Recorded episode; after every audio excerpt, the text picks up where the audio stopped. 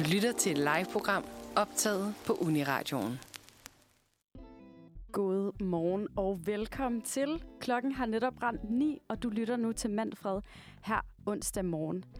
Din værter i dag, det er endnu mindre end Natasha Lindqvist Bernburg og Josefine Tørsen. Godmorgen, Natasha. Godmorgen, Jose. Er du klar til at sende noget radio? Det er i hvert fald. Det er jo mega spændende. Det er første gang, at vi to skal være værter. Så vi er en lille smule nervøse, men øh, vi synes også, det er mega fedt. Nu skal vi få taget vores radio øh. Ja.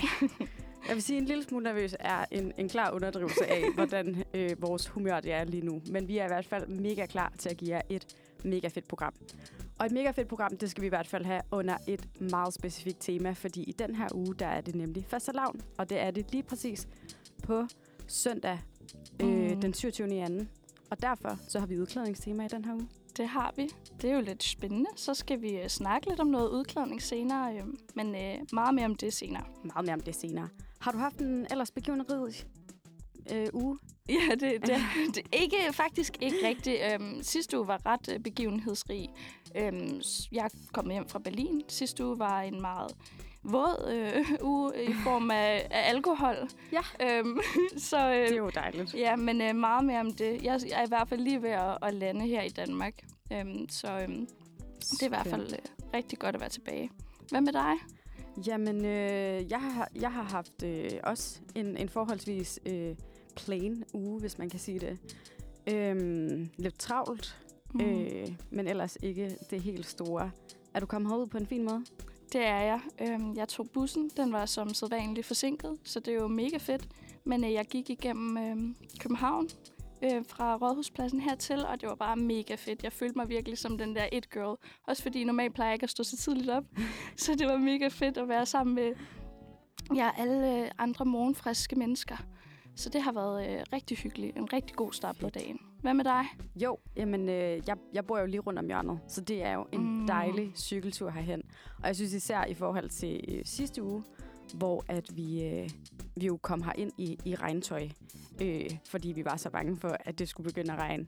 Men i dag, der er det jo høj solskin, kan man vist godt roligt sige. mm, virkelig flot dag. Det bliver så godt, det her. Det bliver så godt. Jeg tænker, øh, måske du kan tage os igennem lidt af det, vi skal, vi skal igennem Ja, i løbet af programmet. Jamen, det, det vil jeg i hvert fald. Vi skal starte med at dykke lidt ned i vores nye segment, vi kalder Crime Time, hvor at vi dykker lidt ned i nogle spændende crime news fra rundt omkring i landet, hvor vi tager udgangspunkt i politiets døgnrapport. Øh, så skal vi også snakke lidt dilemmaer. Vi skal til en, øh, en tur til Berlin. Så skal vi, øh, ja, og vi skal gætte lidt kendiser, og så til sidst får vi besøg af kunstnerne Hjælp. Så det bliver bare mega fedt. Det er jo pakket med det bedste, man overhovedet kunne forestille sig. Ja, Det bliver et mega fedt program. Ja. Ja. Der, man kan godt mærke, at nervøsiteten er her. Ja. Men, øh, men øh, jeg, tænker, jeg tænker, at øh, jeg tænker, at vi lige kunne øh, høre lidt om... Øh, nu har vi jo selvfølgelig allerede præsenteret os selv, så der er måske ikke så meget at sige der. Men jeg tænker alligevel lige, at vi kunne komme med en lille fun fact, bare for bare lige at spice det lidt Ja. op, og for lige kan få et, et lidt bedre forhold til du og jeg. Ja. Udover Jamen, øh, er det mig, der skal starte, tænker det tænker jeg. Mm. Det tænker jeg da. du? Jamen, øh, sidst jeg var på besøg, der øh, fortalte jeg lidt om, at jeg faktisk bor i en bar. Øhm, og det lyder jo mega underligt. Øhm, så, øhm, så jeg lever lidt i det der bar-univers. Ja. Øhm, men øh, jeg kom faktisk også til at tænke på, nu hvor vi er i, i den dur, så, øh, så da vi var i Berlin, så øh, var jeg faktisk også på stripklub. Nej, er det rigtigt? Ja, det var jeg nemlig, og det var det var lige i min ånd jo sådan noget. Ja. Altså, øhm, så øh, der sluttede vi godt af med at øh, ramme stripklubben, bruge en hel masse penge. Uh. Øhm, ja, puha. Det, det er ikke øh, det smarteste at tage på stripklub klokken 3 om natten, mens man er mega fuld. Øhm, men det var mega fedt øh, at få nogle øh, bryster i hovedet, blive slikket lidt i øret, og så lidt af nogle rigtig skønne kvinder. Altså, det kan jeg jo kun forestille mig. Altså, tænker jeg, så, så synes jeg, vi skal køre lidt i samme genre med min fun fact. Fordi jeg. Ja. har nemlig også været på stripklub. Det var så en gang i Barcelona på studietur i 3.G, hvor øh, vi var en ren pigeklasse, der læste psykologi, og så havde vi alle fodbolddrengene med fra en anden linje. Så de havde selvfølgelig bestemt aftens aktivitet, og det skulle selvfølgelig foregå på en stripklub. Vi kommer ind på den her klub, og det første, hun simpelthen går i gang med, det er simpelthen at putte en pære op i sin Nisse Javertus. Mm. Altså, en, og nu tænker jeg i frugten eller lyset. Det var lyset, og hun kunne tænde og slukke den. Altså, det var dybt imponerende, men jeg, min reaktion til det, det var lidt at begynde at grine. Jeg griner lidt, når ting begynder at blive sådan lidt akavet. Og det var Mm. meget akavet. Oh my god. Og jeg altså, var færdig at grine. Så jeg blev simpelthen smidt ud af en strip, stripklub i Barcelona. Fik karantæne. Må ikke komme tilbage igen. Det var ellers min største drøm. Wow. Wow. Altså, øhm, det, det overgår min vildeste fantasi i forhold til stripklubber. Altså, der var, der var min oplevelse lidt mere sober, vil jeg sige. Ja. Men øh, hold da kæft. Det var noget af en oplevelse. Jeg tænker, jeg tænker vi har stræk- snakket om stripklubber nok for nu. Så jeg tænker, vi skal høre et nummer. Velkommen tilbage til Manfred, som du lytter til her mellem klokken 9 og klokken 11. Det, vi skal i gang med nu, det er vores segment Crime Time, som er et segment, vi er begyndt på her om onsdagen, hvor vi gør, vil gøre jer lidt klogere på, hvad der foregår rundt i landet. Mm. Og det, øh, det, vi gerne vil snakke lidt om, det er øh, nogle forskellige øh, kriminaliteter ude i det danske land. Hvad har politiet haft travlt med de seneste dage? Hvad skete der? Hvornår skete det? Hvem gjorde det? Bare rolig. Vi giver jer svarene. Jamen, øhm, skal vi starte med det første, øh, den første lille historie? Det synes jeg. Og først, der skal vi til Nordsjællands politikreds, der i søndags måtte sende en patrulje ud til Hillerød. Nærmere bestemt en landevej, der løber tæt på blandt andet Hillerød Golfklub, til dem, der kendte i området. og overskriften på den her øh, døgnrapport hedder simpelthen En mistænkelig mand på cykel. Uh. Okay, okay. En mand, der vægte søndag øh, efter formiddag, sorry, formiddag kl. 10.45, mistanke, da han cyklede af Gammel Frederiksborgvej og kiggede ind i haverne langs vejen. En patrulje kørte til området, men fandt ikke manden, der blev beskrevet som 35 år, dansk af udseende, kraftigere bygning, iført tophue, sorte solbriller, jakke og mørke jeans. Han cyklede på en rød mountainbike. Okay, okay. Ja, Jamen, hvad, hvad tænker vi her? Lyder det egentlig mistænkeligt, eller er det bare en, en mand, der er ude og lede efter sin hund? det kunne han sagtens være. Ja. Altså, jeg ved da i hvert fald, at øh, jeg nogle gange har set ret sketchy ud, tror jeg, når jeg er gået ned øh, af, af vejen og bare øh, har, har de sygeste øh, øh, oversized øh, øh, sweater på og bukser og bare lignet noget, der var løgn og kigget lidt rundt i haverne. Jeg skulle lige til at spørge, går du også og kigger ind i haverne? Det gør jeg nemlig. Ja. Jeg synes, det er så spændende. Det, jeg synes egentlig er meget sjovt, det er sådan hans beskrivelse af ham. Hvordan tror du egentlig, en beskrivelse af dig vil være? Altså nu ved jeg godt, at du lige forklarede lige før, at når du går rundt, men sådan en almen beskrivelse. Din it-girl-oplevelse her til morges. Hvordan tror du egentlig, folk vil beskrive dig? Hmm, det er godt nok et godt spørgsmål. Altså, jeg, øh, jeg ved ikke, jeg plejer altid at gå i meget oversized ting. Så jeg tror, at øhm, ja, jeg, jeg må se lidt mystisk ud, mystisk ud nogle gange, tror jeg. Øhm, især hvis det er sådan om aftenen eller noget. Men øhm, der, er- jeg tænker også, der er forskel på mænd og kvinder. Øhm, fordi er det, er det egentlig kun mænd, der kan se mistænkelige ud? Fordi hvis det var bare mig, der gik rundt der og kiggede ind, så, øh, så tror jeg måske ikke, der vil være nogen, der vil ringe efter politiet. Nej, Hvad tænker du der? det tror jeg faktisk, du har ret i. Jeg tror godt, der kan være sådan lidt en stigma for, hvornår øh, man egentlig ser mistænkelig ud, eller ej. Altså, jeg, men jeg tænker også, altså sådan, han må virkelig også have set mistænkelig ud, siden politiet kom ud og lige, lige gav ham et besøg nu. Nu fandt de ham jo så Mm. øh, godt nok ikke. Men jeg tænker, at vi rykker videre til Østjylland, og nærmere betegnet Tilst. Ja. Og vi skal den klassiske disciplin, butikstyveri. Ja, og der er overskriften to butikstyve anholdt i Bilka. Okay, okay, hvad er det for noget? Mandag kl. 15.46 fik Østjyllands politi en anmeldelse fra Bilka i Tilst, hvor personalet havde tilbageholdt to rumænske mænd på 23 og 26 år, der havde gemt diverse fiskeudstyr og kødpålæg i et hul i deres jakker. De to mænd havde efterfølgende betalt for nogle andre varer ved kassen, hvorefter de forlod butikken. De blev dog tilbageholdt af en butiksvagt, der kunne afsløre, at de manglede at betale for varer en værdi af knap 1.500 kroner. Hej. Åh oh, nej. Herefter blev politiet tilkaldt, og de to mænd blev sigtet for bu- bu- butikstyveri. Okay, okay. Jamen dog, vil du også stjæle fiskeudstyr og kødpålæg, hvis du skulle røve en bilka? Altså, jeg tænker sådan lidt, hvad, hvorfor, hvorfor lige den kombo, eller kombi hedder det, øhm, fiskudstyr og kødpålæg. Øhm, det må være nogle vilde fisk, de skal ud og fange, i hvert fald. Jeg tror ikke selv, jeg vil, øh, vil lige stjæle akkurat de to ting. Øhm, ikke fordi, at jeg nogensinde vil stjæle Bilka. Nej. Men, øh, Men hvis du skulle stjæle, hvad skulle det så være? mm, så tror jeg måske, at, øh, at det skulle være sådan noget, man ikke rigtig gider at købe. Altså sådan noget toiletpapir eller tandpasta eller et eller andet. Som bare sådan, ja, det er irriterende, at jeg skal bruge penge på det. Øhm, Altså, der kan jeg godt mærke, at vi er to mennesker forskellige, for jeg var gået direkte til blandt selv slikket. Altså, Ja. jeg var gået amok. ah, hvor sjovt. Eller, eller selvfølgelig fjernsyn eller sådan nogle ting, men jeg føler lidt, at folk holder mere øje med det. Så hvis man Mm. nu ikke skulle blive opdaget, det her det er ikke en guide til, hvordan du ikke bliver opdaget i butiksteori. Jeg siger bare, at hvis det var, at man... Øh, hvis man alligevel skulle stjæle noget, så er slik der. Ja, det er, måske, det er måske lidt uh, lettere at gemme af vejen. Sådan, hvordan vil man gemme det, tænker du? Ja, men altså, jeg kunne i hvert fald nok ikke putte et, et, et fjernsyn i lommen. Lad, lad os blive enige om det. Men jeg tænker, man kunne jo godt have sådan en eller anden, altså sådan, sådan et afledningsmanøvre-agtigt. Jeg tænker, hvis vi, nu, hvis vi nu skulle team op omkring det her, Mm. så kunne du jo stå ved siden af med sådan, nu tænker jeg, at du kan nogle ret vilde danse, eller sådan et eller andet sygt go-go.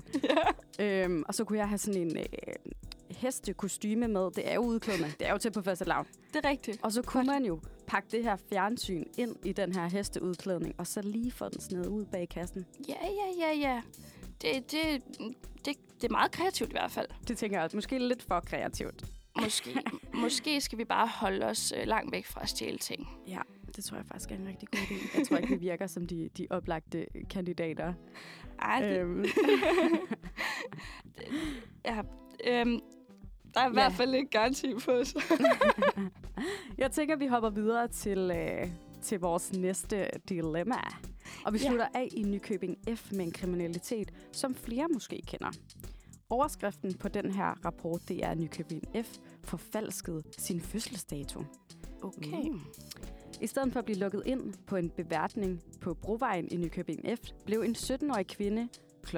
2.25 natten til lørdag i stedet udstyret med en sikkelse for dokumentfalsk. Hun havde nemlig forfalsket sin fødselsdato på et billede af sit pas i håbet om at vi blive givet adgang til stedet. Politiet blev tilkaldt, og kvinden modtog sikkelsen med et råd om at gå hjem i seng. Oh, Jamen dog. Har du nogensinde været i samme situation? Ej, det har jeg faktisk ikke, øhm, må Nej. jeg indrømme. Øh, Jeg tror, jeg var meget heldig, at da jeg startede på gym, så, øh, så blev jeg ret hurtigt 18. Ja. Øh, så jeg kunne altid komme ind, hvor at mine øh, medstuderende, de øh, havde lidt sværere ved det nogle gange, fordi vi var jo, nogen var 16 i, i klassen, og de ville jo mega gerne med ud i byen. Ja. Øhm, så jeg har øh, set på, mens at øh, mine veninder har prøvet at komme ind. Øhm, og det er faktisk lykkes.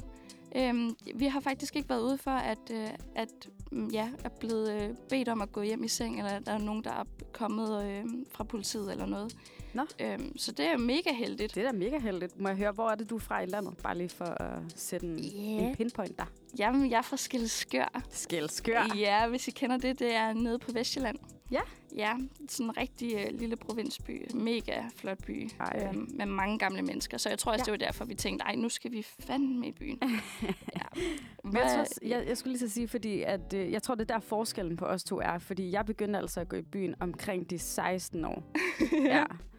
Så det var, det var lidt en anden tid, så det der med dokumentfalds, det, var, det blev næsten en sport, der hvor jeg kommer fra. Jeg kommer fra en lille by, der hedder Varde, som ligger i Jylland, lidt uden for Esbjerg. Ja. Så det blev næsten lidt en sport i, hvordan man kunne dokumentfalske. Men problemet er, altså Varde er ikke en særlig stor by. Så Mm. alle, de kender altså lidt hinanden. Og min far, han er altså gået hen og blevet betjent.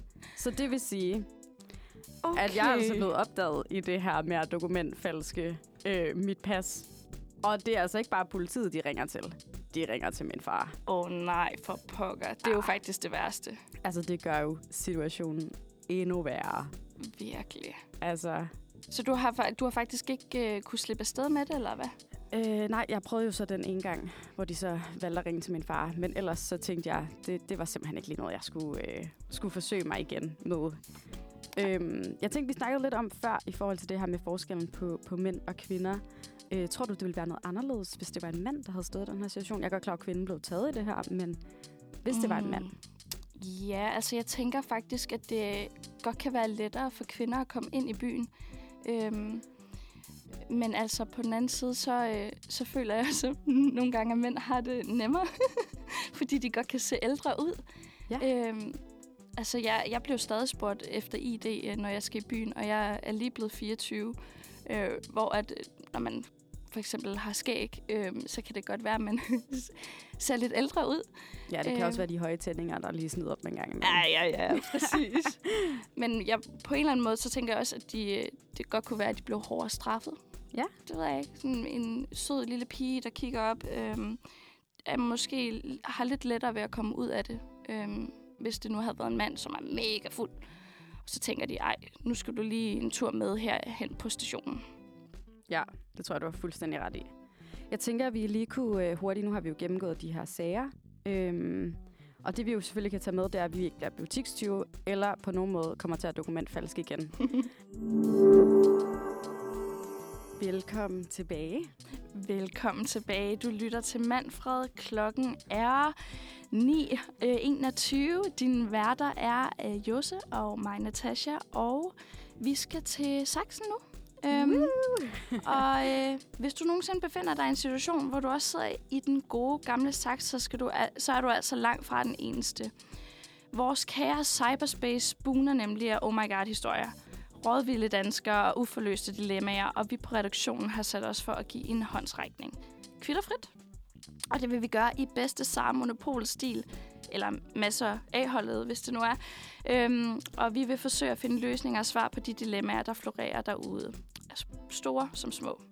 Og monopolet i dag, det er dig, Josse. Mange tak. Tak fordi jeg måtte komme. Ja, og øh, vi har også en øh, gæst med os i dag. Mathilde.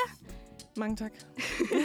Vores egen husets tekniske ekspert. Ja, vi er så glade for, at du vil være med i dag. og så er der selvfølgelig mig også. Øhm, Meget vigtigt. Ja. ja. Meget vigtigt. Mm. Øh, Og jeg hvad er det, du hedder? Ja, ja, det er mig. Øh, Jeg hedder Natasha. Mm. Jeg bliver også kaldt Nat, så det, det synes jeg bare, vi gør fra nu af. Jamen, øh, skal vi ikke bare give os øh, øh, i sving med det? Vi glæder os. Ja. Så meget. Okay. Første dilemma kommer fra en ung fyr, som søger jeres hjælp til et datingproblem. Uh. Og han skriver således. Jeg har datet en kvinde, jeg har mødt gennem dating-appen Tinder, og vi har nu datet i lidt over tre måneder, og jeg føler, at vores forhold er begyndt at blive mere seriøst, eftersom vi også øh, har set hinanden mindst to gange i ugen siden da. Men vi har endnu ikke haft snakken om, vi er exclusive eller ej. Øhm, og hvis man ikke ved, hvad exclusive er, så det er det altså, om man dater andre, eller om det kun er de to, der dater. Mit dilemma er, jeg er bange for at tage snakken for tidligt og skræmme hende væk, hvis hun ikke har de samme følelser som mig. Men samtidig vil jeg meget gerne tage vores forhold det næste øh, skridt. En af de største usikkerheder, jeg har, og nok hovedårsagen til, at jeg endnu ikke har taget snakken, er, at hun ikke har slettet Tinder. Men det har jeg altså. Hun ved godt, at jeg har slettet appen, men gav ikke rigtig nogen begrundelse for, hvorfor hun ikke havde. Jeg håber, I kan hjælpe mig, så vi forhåbentlig, ikke, øh, så vi forhåbentlig kan gå i den rigtige retning. Og med de ord, der giver jeg altså bolden videre til monopolet. Hvad, hvad tænker vi her? Øhm, skal han tage snakken? Er det for tidligt? Altså, siden han skriver ind til os, øhm, så er der jo et behov af en eller anden art. Jeg tror ikke, at han vil stoppe med... Altså, nu taler jeg ud fra egen, egen erfaring. at øh, med det samme, han har haft den følelse af, at han har brug for snakken, så stopper den følelse ikke. Mm-hmm. Altså, nu ved jeg ikke, hvordan at hans tankegang fungerer. Men i hvert fald for mig selv. Og, og det der med at være bange for, at det er for tidligt. Jeg kan godt forstå følelsen, og man er jo altid bange for at, at, ja, at miste, eller noget, man synes, der jo egentlig fungerer fint nok. Men det betyder jo noget for ham, så han bliver også nødt til at se... Jeg tror, det handler meget om at mærke efter med sine egne grænser og sin egen, så egne behov. At han har behov for at vide det, og det er jo ikke, fordi han spørger, skal vi være kærester nu? Mm. Det er jo bare et næ- næste skridt, sådan, ser du andre? Altså, man, man kan jo godt sætte den op på den måde, sådan, jeg har bare lige brug for at høre, ser du andre? For det gør jeg ikke. Ja. Er det noget, vi skal snakke om? Altså, sådan, det behøver sikkert være sådan en kæmpe stor snak, som skræmmer hende væk. Og det der med Tinder, det tror jeg ikke, han skal lægge så meget i. Nej. Skal han ikke det? Nej, det tror jeg ikke. Nej. Nej, altså... Det, Men altså, det kan også være, at hun... Man ved jo ikke, hvad hun har været ude for. Det kan godt være, at, at, at hun venter på, at han ligesom gør et eller andet sådan... siger et eller andet, hvis hun er blevet såret meget før. Man ved jo Mm. aldrig, hvad folk har været ude for før. Så hun mm. har Mm. måske brug for et eller andet fra ham, der, der siger lidt mere, end at jeg har slettet Tinder. Altså, jeg er helt enig i det der med, altså i forhold til, til tidsperspektivet. Altså, sådan, det er der ikke. Altså, hvis man kunne tage den efter anden eller tredje date, hvis man bare føler, at den er der, så skal man gøre det. Man skal gøre, hvad der føles rigtigt for en selv. Mm. Jeg er sådan lidt mere på den der, at hun ikke har slettet appen. Der er jeg sådan lidt mere, jeg synes, det kunne godt give en vibe af, at hun måske ikke var helt færdig med det her single-liv. Især, det virker lidt som om, at han måske har taget en snak med hende om, at, at, at han har slettet appen, og hun ikke har, men, og hun ikke rigtig har givet den her begrundelse. Og det føler jeg måske godt kunne være sådan lidt red flag på en eller anden måde. Ja, altså det kunne det godt. Jeg tror bare, nu har jeg mm, haft mange veninder, som virkelig er de der reserverede typer, som indtil at de får noget oprigtigt at vide, indtil vi ligesom aftaler, at nu ser vi ikke andre, så, så bliver jeg nødt til at have en mulighed åben, for jeg er blevet såret så mange gange før-agtigt. Ja. Mm. Altså sådan, jeg bliver nødt til at ikke, at ikke at tro på, at, at det her er noget, indtil at det bliver eksplicit sagt. Helt så derfor sikkert. holder jeg lige en dør åben, fordi det er det, jeg er vant til at skulle, for ellers så står jeg her med, med ja, øh, har, har, sats, har satset alt på en hest, og så vil han ikke alligevel agtigt. Mm. Og det er jo kun, fordi jeg kan snakke ud fra en kvindes perspektiv, fordi jeg jo altid synes, at uh, mændene der er the bad guys. Men det er det jo ikke altid. Nej. Nej, bestemt ikke. Altså sådan, jeg tænker også, nu så synes jeg lige, vi skal have noget porteføljeteori ind, ind her. Fordi porteføljeteori, det er sådan noget, hvor at man skal sørge for, Og bare du siger teori, så begynder jeg at blive træt. hvor man skal ikke, ligesom, man skal ikke lægge alle æg i en kurv. Mm. Men Hvad- nogle gange er det jo meget smukt at lægge alle æggene i en kurv. Det er meget smukt, men, men så, det kan også gøre, at man måske bliver såret lidt mere. Ja, og, og, og, men at blive såret handler jo også bare om, at man havde noget, man turde noget, der var noget, der betød noget for en. Ej, hvor er det smukt. Ja. Det synes jeg simpelthen, det er. Det er, Ja. det er altså virkelig, virkelig, virkelig smukt. Det er overhovedet ikke, fordi jeg lever efter det selv. jeg prøver virkelig, det er noget, jeg prøver at fortælle mig selv også. Ja. En af de ting, jeg også er lidt bange for, det er, altså sådan, nu har jeg jo, nu har jeg jo det rigtig informerende medie TikTok. Og der så jeg faktisk så sent som i morges. Ej, jeg skal da ikke sige, at min dag ikke har været begivenhedsrig. Jeg har da set TikTok i morges. Det, Nå, det ja. peakede da allerede der. Dejligt. Halleluja. Også Men- mig.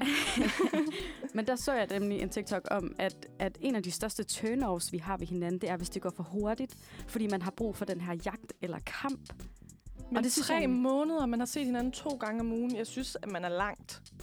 Ja. Altså, altså hvis på, på tre måneder, og man har set hinanden så meget, så, altså, en ting er, at man har haft en date om ugen i tre måneder. Så kan Ja. man måske, altså sådan, men der er jo nogen, der bliver, altså min, min, øh, min søster, øh, hendes øh, kommende mand, var hendes tredje match på Tinder. Sådan. Øh, efter at de havde været på fire dates, var de kærester. Wow. Altså sådan, der er bare, folk har forskellige tempis. Mm-hmm.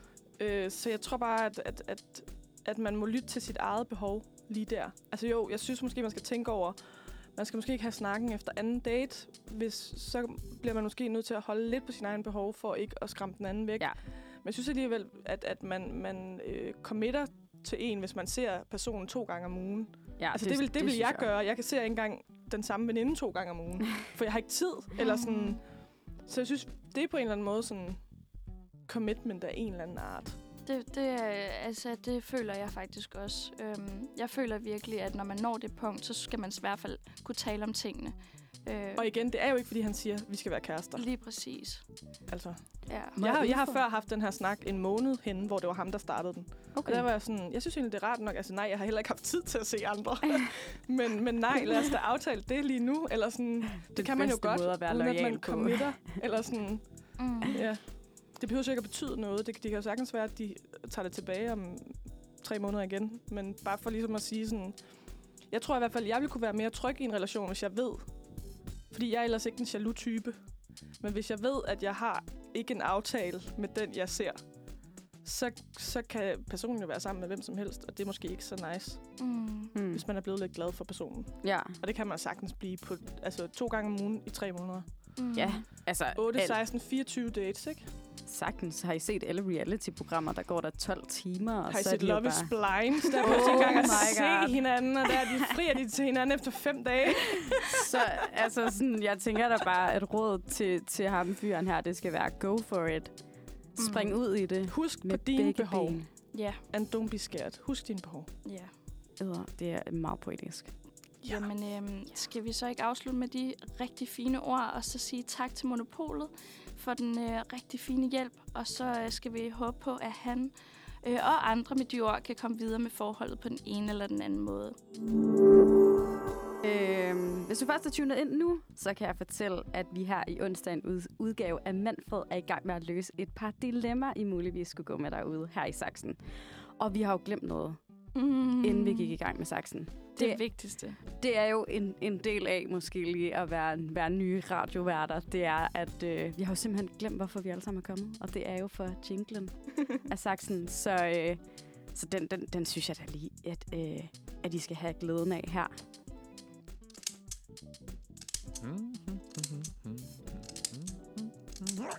Ej, cowboy. Ej, nu sidder jeg godt nok i saksen. Ah, men den er god. Ah, men den er så god. Det er også, fordi jeg har været med til at lave den. Og Kæmpe have applaus. Kæmpe applaus. Ja. ananas i egen juice, det kan Ja, vi vi godt lavede lide. den på fem minutter, og den var god. Det var et sygt flex, det kunne jeg godt lide. Ja, det det kunne jeg virkelig godt lide. Nå, Fedt. før der fik vi simpelthen løst et, øh, et dating-dilemma for den her fyr, og der kom jo en masse gode bud på, hvordan det skulle løses. Jeg håber, at hans kærlighedsliv øh, flasker sig. Piker. Mm. Piker nu simpelthen. Piker. Det er jeg sikker på, Ja. at gør. Og jeg tænker egentlig bare, at vi springer direkte videre til det næste dilemma. Mm. Er I Mhm. klar på det? Ja. Ja. Skal vi lige have defineret igen, hvem lige Monopol er? Det er Mathilde, Mm. vores øh, tekniske ekspert, og det er Natasha. Mm. Mm. og det er mig, Josefine. Dilemmaet, det kommer her. Der taler om en studiegruppe på fire medlemmer, der siden startet af studiet har været sammen. Gruppen er mest blevet sammen på grund af det personlige, da vores faglige niveau på mange måder er forskellige. Åh, oh, kender. Kender, kender. Vi har komplementeret hinanden på svage områder og har altid været gode til både at rose hinanden for godt arbejde, samt give konstruktiv kritik, hvis der er noget, der skulle laves om. Dog er der ét gruppemedlem, som ofte kommer for sent og ikke leverer materiale til tiden, og generelt faktisk ikke tager studiet så seriøst som os øv- øvrige medlemmer. Det har også været at se på karaktererne, da hun ofte, også i gruppeopgaver, har fået en lavere karakter. Tiden er nu kommet. Der skal skrives speciale, og vi tre medlemmer er fast besluttet på at skulle skrive sammen. Men ønsker ikke, at det sidste og mere laissez-faire medlem skal være med. Dilemmaet er så, hvordan skal vi fortælle hende det?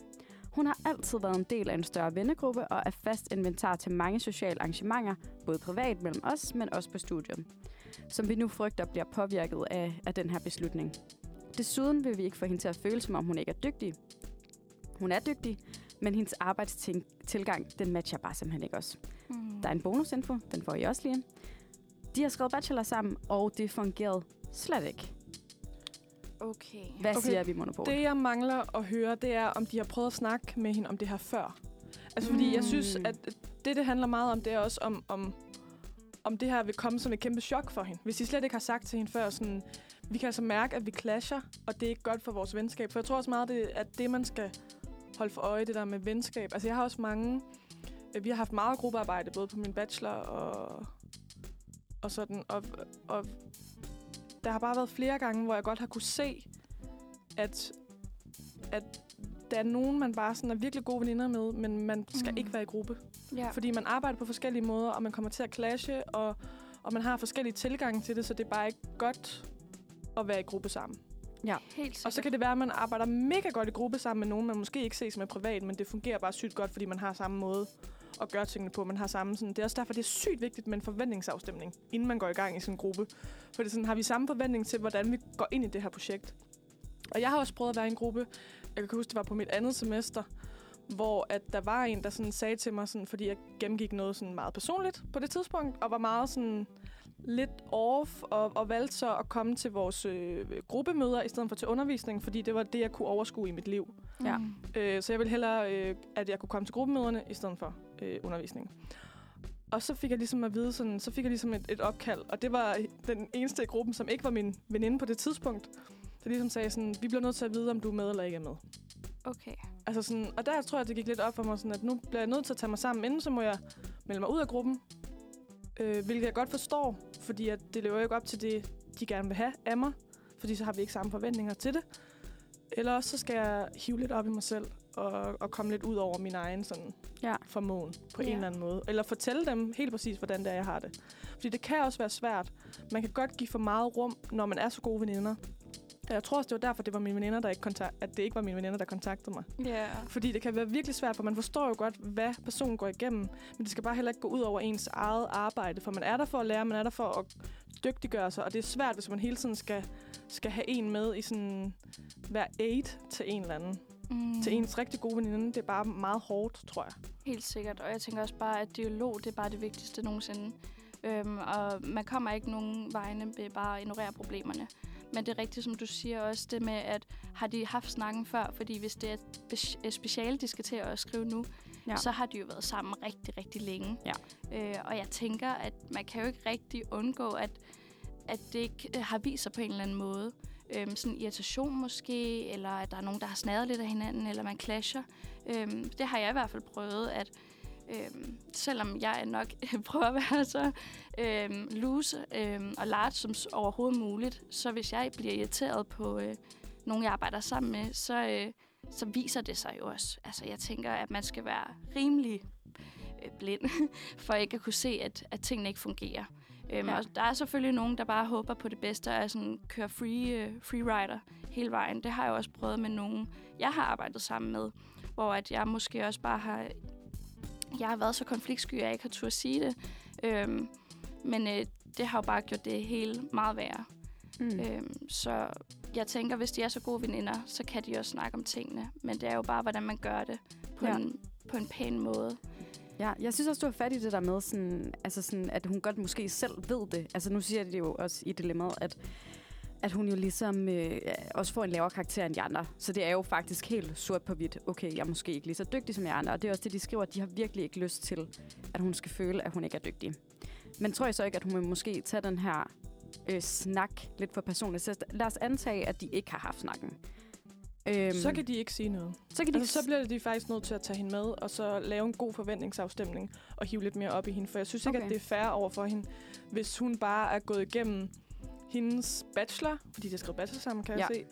Og som du også sagde før, og, og nu også na- må det være hele deres kandidat. Og så hvis de slet ikke har sagt noget, så synes jeg virkelig ikke, det er særlig god stil. Mm. Men er der så forskel på, at man så skriver en hvilken som helst anden obligatorisk opgave, eller sit speciale? Det er jo ligesom det, der sætter punktum ved, ved hele ens uddannelse. Ja, men det var noget andet, hvis, hvis det bare var hende og så hende, eller hvad man kan sige. Ja. Mm. Altså sådan, øh, men nu er de fire, Ja. som kan løfte opgaven sammen. Så vil jeg sige, så må de tage hende med. Så må de bide det sure æble. Ja, og så må Mm. hun gøre det, hun synes, der er fedt at lave. Så må de ligesom øh, give hende de opgaver, som, som er fede. Og sige sådan, vi regner med... Også til måske sætte lidt hårde græn linjer. Det her, det betyder virkelig meget for os. Så når vi siger, at du skal transkribere den, det der interview, og det skal være færdigt til i morgen, så skal du bare gøre det. Mm. Ja. Og så må du lade være med at tage i byen. Eller, eller jeg ved ikke, hvordan hun, hvad for hun tilgang hun har. Men sådan, at det bliver du virkelig nødt til. Altså sådan, fordi hvis det er, at hun ikke er lige så... Det kender jeg fra mig selv. Jeg er ikke så boglig stærk. Jeg er mere sådan praktisk orienteret. Øh, Så det var sådan nogle opgaver, jeg gerne ville tage på mig i en gruppearbejde, hvis der var nogen, der virkelig var gode til sådan teoridelen, og skulle Mm. lave et eller andet om det. Ja. Ja. Så, så ligesom at, at se hinandens sådan svagheder og, og, og gode side styrker. Ja. Altså sådan for ligesom, for det er jo det, man skal i en gruppekonstellation Mm. Ja. på en eller anden måde. Man skal ligesom bruge det gode fra alle, så hun heller ikke føler, at fordi det er nemlig, det er nemlig jeg er hende i alle gruppe, synes jeg selv. Gruppekonstellationer, synes jeg selv. Altså sådan, jeg får, jeg får ikke lige så meget som dem, jeg går i skole med, fordi jeg ikke er lige så boglig stærk. Men så føler jeg ligesom, at jeg kan give noget andet til gruppen. Mm. Og det er ligesom, jeg tror, det er det, de skal finde frem i hende, for det, det er jo, de er jo gode veninder, Ja. ja. så de kan jo se noget godt i hende. Så det er ligesom det, de skal hive frem, for som de også siger, hun er jo ikke, hun er ikke dårlig, hun er, hun er dygtig, men hun har bare en anden tilgang. Ja. Så det det er der, de ligesom skal møde hinanden på en eller anden måde, og det kan sikkert være, at de har prøvet det. Men jeg synes bare, at, at hvis de ikke har sagt noget indtil nu, så kan de ikke holde hende ude. Nej. Mm. Og man skal ikke skelne sådan mellem det professionelle og personlige i, den, i det her aspekt. Altså sådan, Det skal du, når du er ude i arbejdslivet, men lige her, hvis det er din veninde, og I har arbejdet sammen under det hele, Ja. Så synes jeg ikke, at det er særlig god stil, må jeg indrømme. Ja. Hvis man slet ikke har sagt Enig. noget. Hvis man har haft samtalerne før, så Okay, kan man så godt sætte sig andet. ned med hende og være sådan lidt, vi har snakket om det her før, og det her det betyder bare virkelig meget for os. Vi elsker dig stadigvæk, vi synes, du er dygtig, men vi har bare ikke samme tilgang og arbejdsmåde. hmm. Og det håber jeg også lidt, at hun også selv kan se, faktisk. Ja. Fordi jeg har det også sådan, jeg, efter at jeg arbejdede sammen med nogen, så var jeg sådan, jeg ved, jeg ikke skal spørge jer igen, for jeg vil ikke sætte jer i den situation, hvor I siger nej. Eller bliver nødt til at finde på et eller andet, så I kan sige nej. Ja. Altså sådan... Så jeg tror, det handler meget om, om hvordan de har taklet den før. ja. Ja, Hvad siger du til det, Natasha? Jamen helt sikkert. Øhm, og, og så tænker jeg også det her med, at når du kommer ud i, i det virkelige liv, i situationstegn, øhm, så kommer man bare til at møde mennesker, som man måske ikke øhm, øh, klinger så sindssygt godt med, men, Præcis. men man Ja. bliver nødt til at arbejde sammen, fordi når du skal ud og have et arbejde, så kan du ikke bare øh, pick and choose, hvem du gerne vil arbejde sammen med. øh, og det er jo også det, vi øh, lærer, når vi går øh, på, øh, på universitetet. Det Ja. er, at man bliver sat sammen med nogen, og så øh, må man få det til at fungere på den ene eller den anden måde. Øh, og det lærer man jo sindssygt meget af, fordi vi er alle sammen forskellige, og, det, øh, og vi bidrager jo alle sammen med mange forskellige ting. Ja. Og så øh, til, til slut, så bliver tingene måske bare meget bedre. Øhm, Og det er okay at sætte krav til hinanden også Ja, selvfølgelig. Altså sådan- det skal der også være. i en gruppekonstellation. Det gør man jo også på arbejdsmarkedet. Eller sådan, Ja, lige jeg for, præcis. vi forventer det her, for det er også det, der står i min jobsbeskrivelse, så jeg forventer også, at du Ja. gør det. Ha' nogle klare Leverer linjer her, ja. omkring. Mm. For hvis man ved, det er sådan en dag, fordi man kan jo godt arbejde sammen med sådan nogen, hvor man ved, sådan, det bliver bare ordnet. Mm. Det bliver bare gjort. Så der behøver jeg ikke at sætte så mange krav. Men nogle gange bliver man bare nødt til at sætte krav på en god måde. På en Ja. god måde. Jeg vil Mm. gerne sige tusind tak for alle jeres gode input. Det er hermed givet videre til gruppen, og jeg håber både I og eventuelle andre, der skulle have stået i samme situation, eller kommer til at stå i den her situation, kunne bruge svarene til noget. Yes, og vi er tilbage med Manfred. Dine værter er Natasha og Jose. Øhm, og vi skal til at vende blikket mod vores kære naboland Tyskland, som jeg netop er vendt levende øh, hjem fra. Øhm, fra onsdag til søndag i sidste uge har jeg besøgt Berlins årlige filmfestival Berlinale med en masse af mine medstuderende, som er en årlig tradition for øh, film- og medievidenskab. Og det har været nogle virkelig fede dage med masser af alkohol, og turen blev måske ikke helt, som vi havde regnet med. Øh, men nu vil jeg altså ikke røbe for meget, for jeg har sammen med Mathilde, som desværre ikke kunne være her i dag, lavet en lille reportage derfra. Øh, og øh, den synes jeg altså bare, at vi skal til at høre. Ja. Yeah. Sikken herlig morgen, sikken dejlig dag. Vil du have bløde kogt æg, eller hvad vil du have? Te trækker, du kan sagtens nå i bad. Sådan en dag kan man kun være glad. Sådan en dag kan man kun være glad. Hej derude. Halløjsa. Så er vi nået til øh, lufthavnen igennem security, og turen går til Berlin, til Berlinale. Det gør den nemlig. Og vi glæder os utrolig meget. Men hvad er Berlinale egentlig? det har vi fundet en rigtig kyndig øh, mand til at fortælle os lidt om. Det er nemlig Damon fra Film og Medievidenskab. Hej Damon. Hej. Øh, kan du sætte lidt ord på, hvad Berlinale er for noget? Jamen, øh, det er jo en øh, filmfestival, der øh, foregår i Berlin øh, hvert år i februar måned. Og øh, det er en tradition af film- og medievidenskab. Tager derned og øh, ser lidt film, drikker en masse øl og hygger sig, tager hjem igen. Skal du ned og se mange film? Regner med at se en, øh, en 4-5 film. Ja, det, øh, det er planen. Det lyder mega fedt. Vi glæder os mega meget. Det her med Berlinale, det er en, en tradition, at, at også fra film- og medievidenskab tager ned hvert år. Det har ikke rigtig nogen relation til selve studiet. Det er, det er noget, vi gør ud over.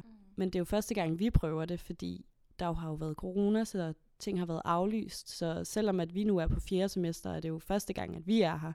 Også det her med, at vi er flere årgange, så får vi også lidt mere mulighed for at snakke med, med dem, vi ikke normalt plejer at snakke med, og det kan være noget, der kan binde os sammen på tværs af, af årgangen. Det synes vi er ret fedt.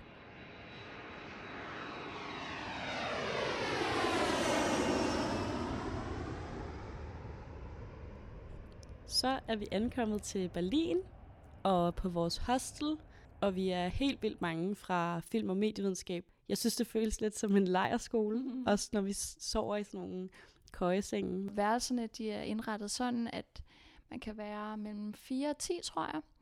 Øhm, så det er, det er fedt at øh, få lov til at bo sammen med nogen, man måske ikke øh, normalt plejer at hænge ud sammen med. Lige nu der er det kun Mathilde og jeg på vores værelse. De andre kommer lidt senere. Der er en, der kommer øh, senere i aften, og så er der øh, tre stykker, der kommer på fredag. Vi er lidt spændte på, hvordan det bliver, når der er så mange restriktioner hernede. Øhm, det er jo slet ikke ligesom Danmark. Vi skal gå rundt med mundbind, og vi skal vise coronapas alle steder.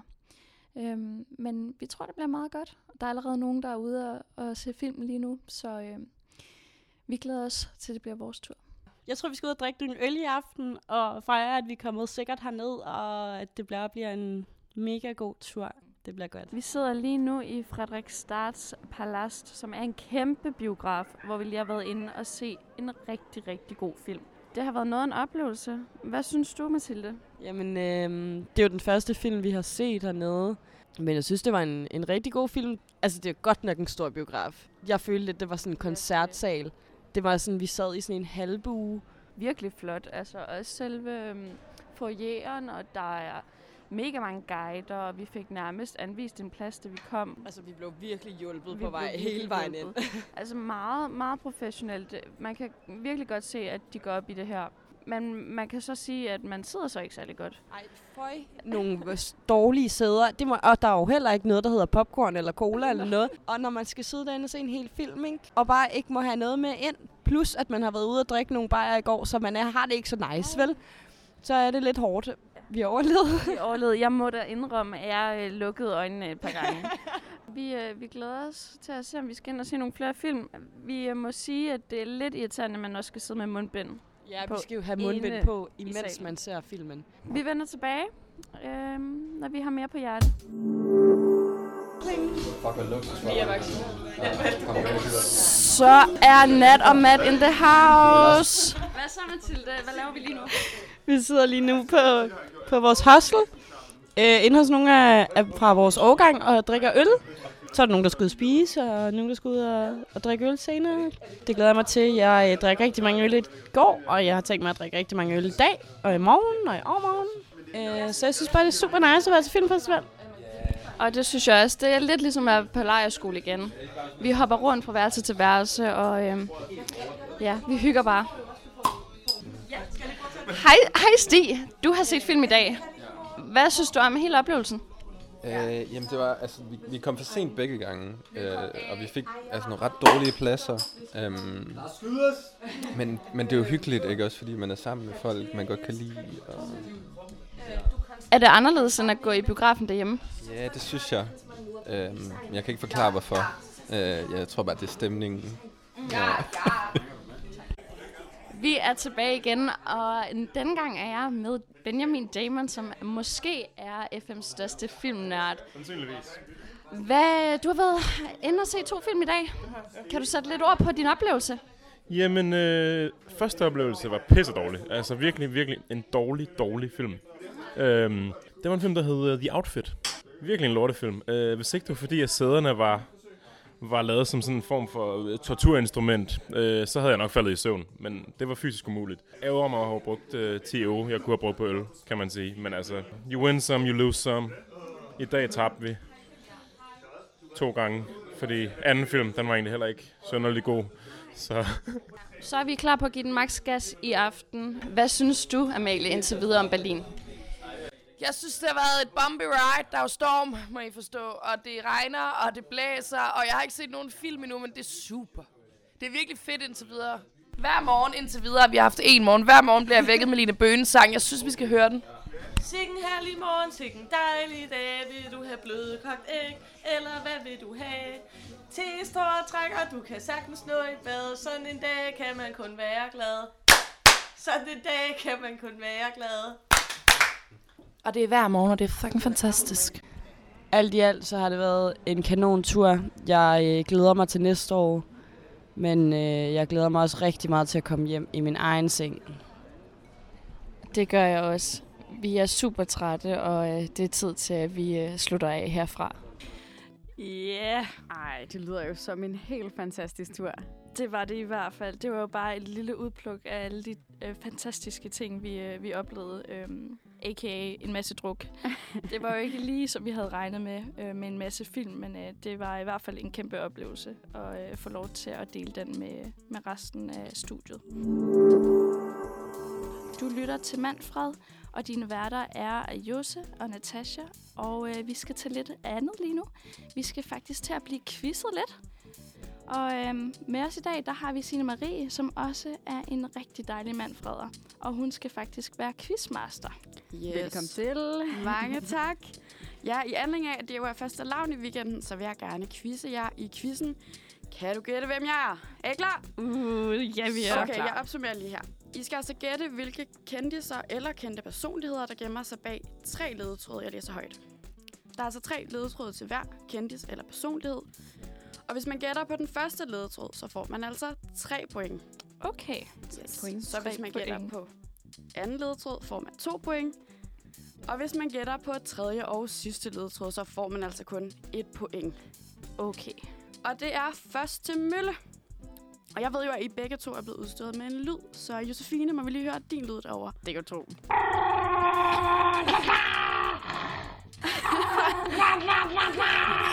du tro. Det er guderne. Okay, Og teknik fedt. Guruen vil bare lige sige, at du øh, kan slukke den ved at trykke på den igen, hvis Okay. den bliver alt for lang. Okay. Men øh, ja, Jeg synes, den var de fulde 10 sekunder værd. Ja, men det var sige. perfekt. Fedt. Natasha, må vi høre din lyd? Ja, jeg er så spændt.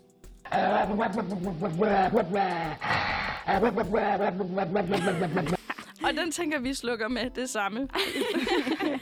Men øh, Fedt. ja, super dejligt. Forstår I reglerne? Ja. Ja. Godt. Er I så klar til at spille? Kan du gætte, hvem jeg er? Selvfølgelig. du, du, du, du, du. Yes. Og vi starter med uh, temaet danske kendiser. Åh oh, nej. Uh. Første ledetråd. Denne person har sagt følgende. Miniskørter er ikke umulige, men mange ben er det. Miniskørter er ikke umulige, men mange ben er det. Okay. Øhm, Jeg Ja. føler godt, jeg ved, hvem det er, men jeg, jeg tror lige... I skal lige have en jeg, til. jeg kan venter godt lige mærke, på et der er- led- Ja, ledetråd. lidt jeg, slukket jeg er blevet helt øh, tavs. Ja. Det er slet ikke min hjemmebane, det her. Vi går videre til den næste. Så anden ledetråd. Denne person blev født i 1940. Mere specifikt den 16. april. 1940, 16. Hmm. april. Nu, nu skyder jeg bare. Yes. Nu, det er bare... Nu Gita Nørby, det er det, vi kører med. Det er et mega godt bud, Natasha. Hun blev født i 1935, skal det lige siges. Okay. Godt Wow, husket. Mathilde. Nørd. Så nej, det er ikke sådan op, men et Okay. mega godt bud. Tak. Vi går videre til tredje ledetråd, med mindre Josefine, du er... Har du noget derovre? Jeg vil gerne bede om tredje ledetråd. Tredje ledetråd kommer her. Denne person har to børn med navnene Joachim og Frederik. Natasha, du var først. Altså, øhm, med far for at, at, at gøre mig rigtig pinligt berørt lige nu, må jeg godt sige uh, dronning Margrethe. Det er rigtigt! Yeah!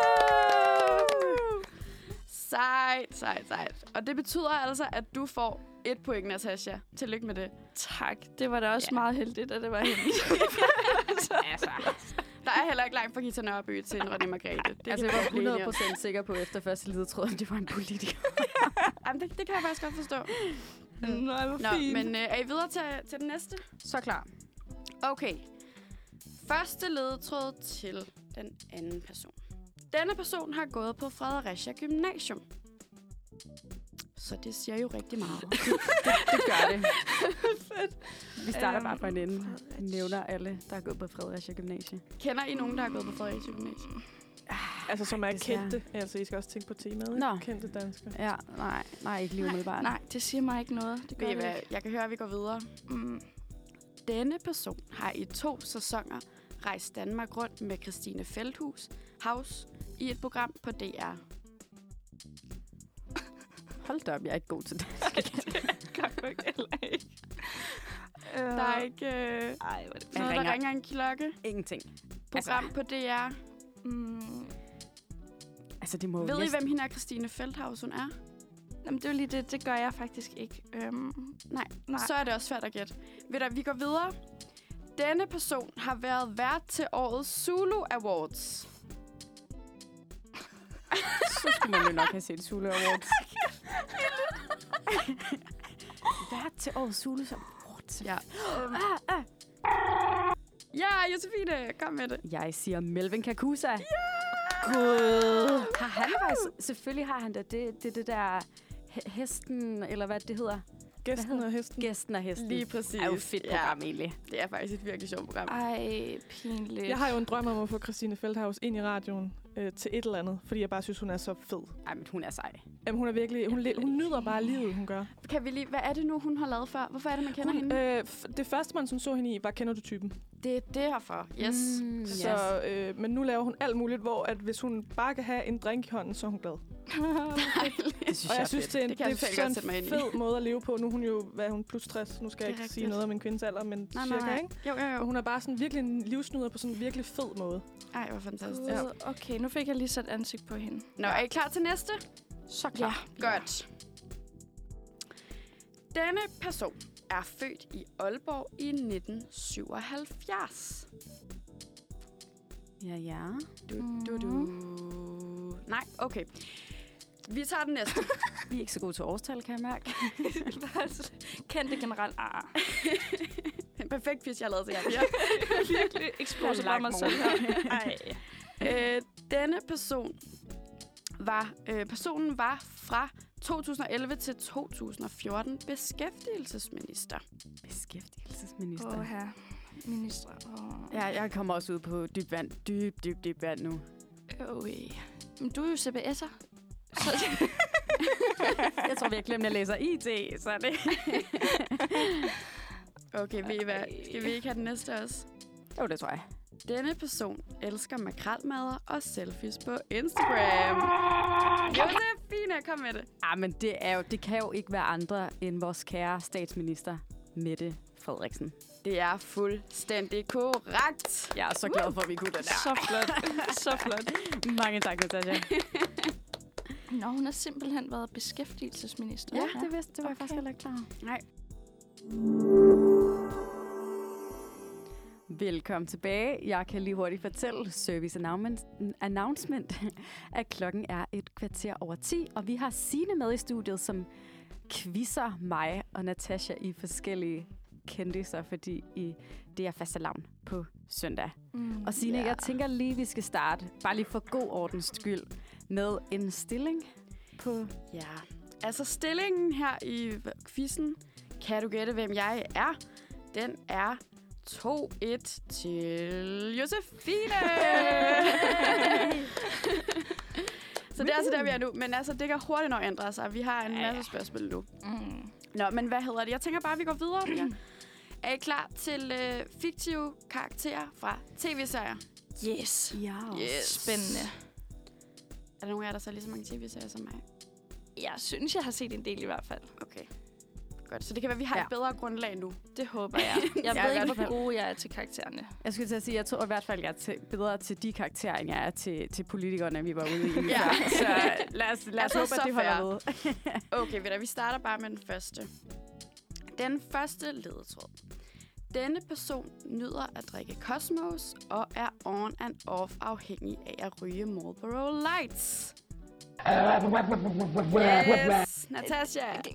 Kæmpe sats. Øhm, øhm, Carrie fra Sex and the City. Ja, kan du også efternavnet?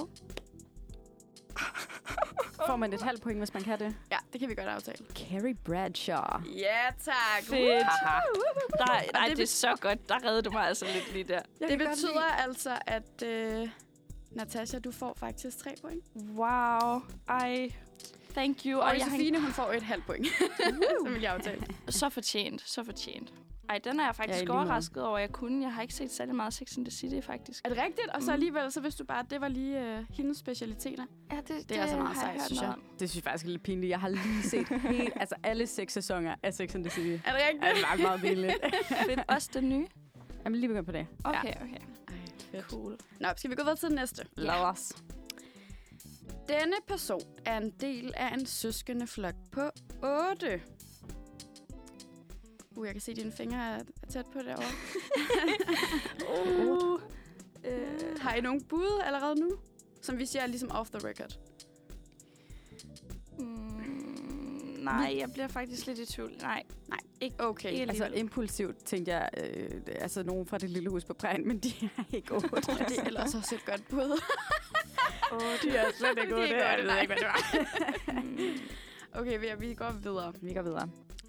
Denne person har spillet Freud i Freud the Musical, samt flere roller i opsætninger off-Broadway, men er mest kendt for at spille hjernekirurg i en verdenskendt sæbeopera. Hvad i alverden? Altså, nu, nu, smed, nu blev jeg jo lige smidt under bussen før at læse på CBS og burde have kendt politikere. Jeg vil sige, Natasha, du læser film og medievidenskab. Du må ikke sige det højt. Please, lad være. Ej, virkelig. I kan lige få noget bonusinformation.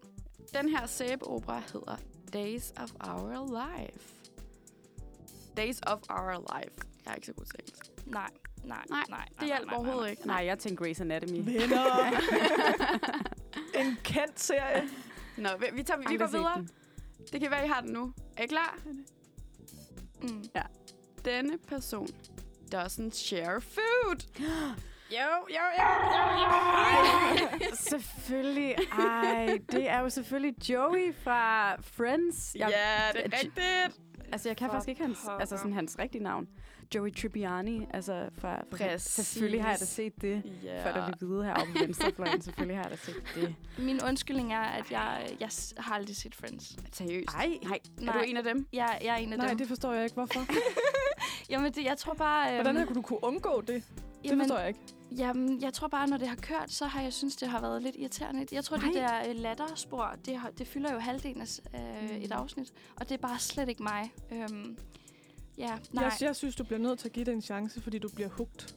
Ja. Jamen, det tror jeg også, jeg gør. Men jeg ved ikke... Øhm, Kan man, ikke, kan man finde det, tror jeg, uden det der letterspor? Nej, det tror jeg ikke. Altså, Det i, i første fedt. eller anden, jeg mener, det er enden første anden sæson, der er det et latterspor decideret.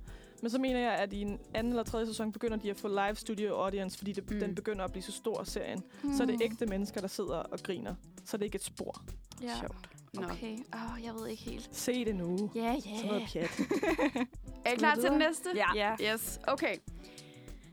Denne persons mor er syg og lider af Alzheimer's. Ja, jeg kigger på to her, der sidder og kigger ned på bordet. Ser meget tænksom ud. Det er ikke Kevin nede for brusen, det tror jeg ikke, det er. Nej, Er det, det tror det? du alligevel ikke. Nej, det er ikke Kevin. Altså, vi er jo i fiktive karakterer fra tv-serier. Nå, Okay. jamen, så er det ikke Kevin. Nå, vi går videre. Denne person er i løbet af serien ved at uddanne sig til kirurg, og er i et praktikforløb på et hospital. Okay, Josefine. Meredith Grey. Ja, For lige Grey's præcis, Anatomy. er Det var sjovt, du sagde lige Grace Ja. før, og jeg var bare sådan... Alright, sejt. Ja, mega serie. sejt. Jeg er virkelig ked af, at jeg lige afbrudte din fed speak, der jeg var meget engageret med. Skal vi øh, lige sætte øh, kig på stillingen? Ja, ja. Mm. Der står... Jeg skal lige være med, ja. Mit halve point der, der lige skal tælles med i det her opløb. Der, Står der? der står... Fem til Josefine og fire til Natasha. Uh. Vi er i gang med quizzen Kan du gætte, hvem jeg er? Hvor vi har fået Sine med i studiet. Og jeg Yes. tænker egentlig bare, at vi skal fortsætte. Det synes Fedt. Køre den gode streak, eller i hvert fald for nogen herinde i studiet. Åh, oh, ja, ja. Ej, men jeg kommer, jeg kommer. Vi kan jo lige hurtigt tage et uh, kig på stillingen, som hedder Det synes jeg. 5,5 til Josefine og 4 til Natasha. Nå, ja. Men altså, vi er jo i den sidste runde nu, og med det sidste tema, så alt kan ændre sig. Der er ikke noget, der er sikkert. Og jeg tænker bare, at vi starter. Det her tema, det er fiktive karakterer fra animationsfilm. Åh, oh, Gud. Yes, så det bliver jo rigtig spændende. Ja. Godt. Den første ledetråd får I her. Nikolaj Likos har lagt stemme til denne karakter. Sisse Babette Knudsen og Amin Jensen er også på rollelisten i den danske version af filmen fra 1999 med samme navn som karakteren. 1999. Ja. Altså, det er jo svært med de der årstal, ikke? Altså, nu, nu, det er bare megasats, okay? Kom med. Okay, megasats. Er det Tarzan? Det er rigtigt! Ej! Ej, Sejt. ej, ej. Nu får du jo mange point. jeg sagde, jeg ville komme efter dig. Ej, så har jeg været så cocky. nej, nej, nej, nej, nej. Det betyder altså, at Natasha, hun fik tre point, fordi Ja, ja, hun gættede den på allerførste ledetråd, bare lige hvis der var nogen, der var i tvivl. ja, fedt. Jeg synes, vi skal køre videre. okay, vi kører videre. Første ledetråd til den næste. I 2021 hittede denne karakter på toplisten over udklædninger blandt børn til fastelavn. Hmm. Må man komme med et, et, et ikke-bud, der gælder? Jeg tror, går ikke ud fra, at der er nogen, der... Du må godt får, sige noget Får man minuspoint? Nej. Det gør man ikke. Mm. Vi spiller ikke med minuspoint, kun med klub plus på kontoen herovre. Yoda. Yoda. Er det Yoda? Ej, det er faktisk ikke rigtigt, men et pissegodt bud. Yoda er jo altid Okay. nummer et. det er rigtigt. Det var i 2021. Nå, i 2021? Mm. Den missede jeg. Mm, Hvad skete der i 2021? Ja, det er jo så lige det, man lige kan tænke lidt over. Vil I lige have den næste? Ja, ja det synes jeg. Kom med det. Her tror jeg måske godt, I har den. Okay, jeg er klar. Denne karakter er kendt for sine lyse lokker, blå øjne og smukke kjoler. Okay. Okay, okay. Øh, kan det være Elsa? Det er rigtigt! Yes! Yeah. Åh, oh, undskyld, okay, jeg, bare, jeg var bare sådan, du er helt... Åh, Nej, jeg det skal er have helt i den. orden. Det sidste, jeg vil sige, var i smukke kjoler i samme farver. Så man har nok set de her. Samme farver. Mm. Der, Så jeg havde små. dem på samme farver. Så det var ærgerligt, du lige kom mig i forkøbet. Ja, men altså... Det altså, jeg har arbejdet i en børnehave, og der var halvdelen af børnene, var simpelthen klædt ud som Elsa. Ej, Det var perfekt. Hun er også øh, mega smuk. det Ja, er hun er skøn. Nå, øh, skal vi gå videre til den næste? Som Ja. faktisk er den sidste, og det, er jo, det betyder jo, at uh, Josefine, du øh, bliver nødt til virkelig at jeg komme med derover. Ja, Jeg strammer mand. det er godt. Første ledetråd. Denne person, eller fiktiv karakter, bliver taget væk fra sin mor i en ung alder. Det er Bambi. Ej, det er et så godt bud. Oh no. Men det er ikke rigtigt. Nej. Hvordan kan det ikke være Bambi? Jeg, jeg tænkte faktisk også Bambi lige pludselig. Ej, det, men det, den, der, der vil jeg altså sige, den, øh, den, den går rimelig... Altså i alle sådan nogle Disney-film og sådan noget, så er det jo tit sådan noget, der sker. Så sagde vi, det var Bambi. Ja, præcis. det kan være, den kommer på den her. Anden ledetråd. Denne fiktive øh, karakter får en god ven, som er en mus. Nej, Og er det... Øh, ikke nej, Bambi. nej, fanden, hvorfor kan jeg ikke sige noget nu? Øhm, er det Askepot? Nej, Nej, faktisk heller Det ikke. er en person, der får en god ven. Der er en mus. Ja. En mus, en mus. Hvorfor? Mm, nej, Jeg får lidt, hvis du får lidt bo- bonus, så er det, det er et enstavelsesord. Det er- Du har, du har den kørende med Bambi. Bare tænker i samme baner. Altså, jeg kan mærke på Mathilde, hun er bare sådan helt eager for at svare på den her. Altså, hun kigger på os sådan helt på dem. Er sådan, kom nu. Okay, skal vi tage den næste sidste ledetråd? jo? Mm. Ja, det er bare lidt ja. ærgerligt, fordi selv hvis man får den nu, så øh, kom med det. Kom med det. Denne fiktive karakter kan flyve med sine ører. Gud. Det er Bambi. Nej, det, det er naturligvis Dumbo. Det er så rigtigt! Woohoo! Så flot. Yes. Så trist en film. Den, den burde vi have vidst. Det er helt forfærdeligt. Ja. Har I set den der live action? Live action af Mm. Bambi? Nej. Nej, Dumbo. jeg er meget besat på den? Bambi lige nu, kan jeg mærke. Nej, faktisk ikke. Fordi den er lidt. Altså, Dumbo er jo sådan en time og ni minutter, eller sådan noget, den Disney... Men den her, den var sådan næsten over to timer, og så handler den bare næsten ikke om Dumbo. Den handler næsten kun om de mennesker der, Nå. Mm. som jo nærmest ikke er med Ah. i, i Dumbo øh, animations. Jo, jo, jeg har set den med den der dreng, ikke? Jo, så Hans er der, ven, drengen, altså, eller altså sådan ham der er den lækre, der... Øh, Chris, tror jeg, han hedder i virkeligheden. Uh. Men Signe, tusind, tusind tak for quizzen. Den var Altså, jeg ja, tænker, helt skal vi fed. måske lige finde ud af, hvem der har vundet? Jeg tænker, vi går videre. øh, jeg synes, tusind tak for, Jeg vil at du kom. rigtig gerne høre det, faktisk. Nej, men først. Lad os høre en stilling, Signe. Ja, stillingen er... Doggy style. Ej. Josefine har 6 og et halvt point. Woo! Give it up. Men Natasha, hun har 9 point. Woo! Så tillykke til Natasha. du har Tillykke, simpelthen øh, Natasha. vundet quizzen. Kan du gætte, hvem jeg er? Tusind tak. Så flot. Og jeg er så glad for den Hun får her overrakt en fede mega smuk pokal. pokal her Mathilde. Wow. Ja, Den er guld. Ej, den er så fucking stor. Eller guldbelagt. Sagde hun også ikke. Det er det. Ej, nu bliver det også mig glemmer herinde. Ej, tusind Men i hvert tak. Den vil tak. jeg, øhm, vil jeg have stående. Du vil se med hjem, Ja, ikke? ja, det vil jeg i hvert det er fald. Signe, igen, tusind tak, fordi du vil komme og lave den her Tak, helt fantastiske quiz. Og så må du have en god Elsa faste lavn på søndag. Du lytter til Manfred her. Klokken den er 5, 10.35, og din værter i dag er Natasha og Josefine. Yes. Nå, nu er det jo sørme tid, blevet tid til, at ikke bare et, men to nye medlemmer til vores venindebog bliver præsenteret. For nu har vi her i studiet fået besøg af Ingen Ringer en Hjælp, som har udgivet sange som Skål, Hvor er min cykel og Ej for glem Puk Maxi. Bandet består af Emilie Pau Christensen og Mads Spengler Ørum. Jeg håber, at jeg udtaler jeres navn rigtigt. Og øh, de står her ved siden af mig. Velkommen til, og tusind tak, fordi I vil komme. Tusind tak, fordi vi Tak. måtte være her. Ja, Fornøjelse. dejligt, I vil komme. Ja. Yeah. Jamen, øhm, skal vi ikke præsentere, hvad den her venindebog går ud på? Jo. Fordi det er jo en eksklusiv loge, som ikke bare alle får lov til at være en del af. Øhm, men øh, vi øh, er rigtig spændte på, øh, på, hvordan det kommer til at gå i dag. Fordi i sidste uge, der havde vi Emilie Kokholm Olsen med, også kendt under kunstnernavnet White, der indvidede vores venindebog. Øhm, men i dag har vi jo ændret genren fuldstændig, og det er altså jer, der står på skud. Øhm, og som en del af optagelsen til venindebogen, så har vi bedt jer om at tænke genstande med, som betyder meget mm. for jer, øh, eller involvere sin god historie.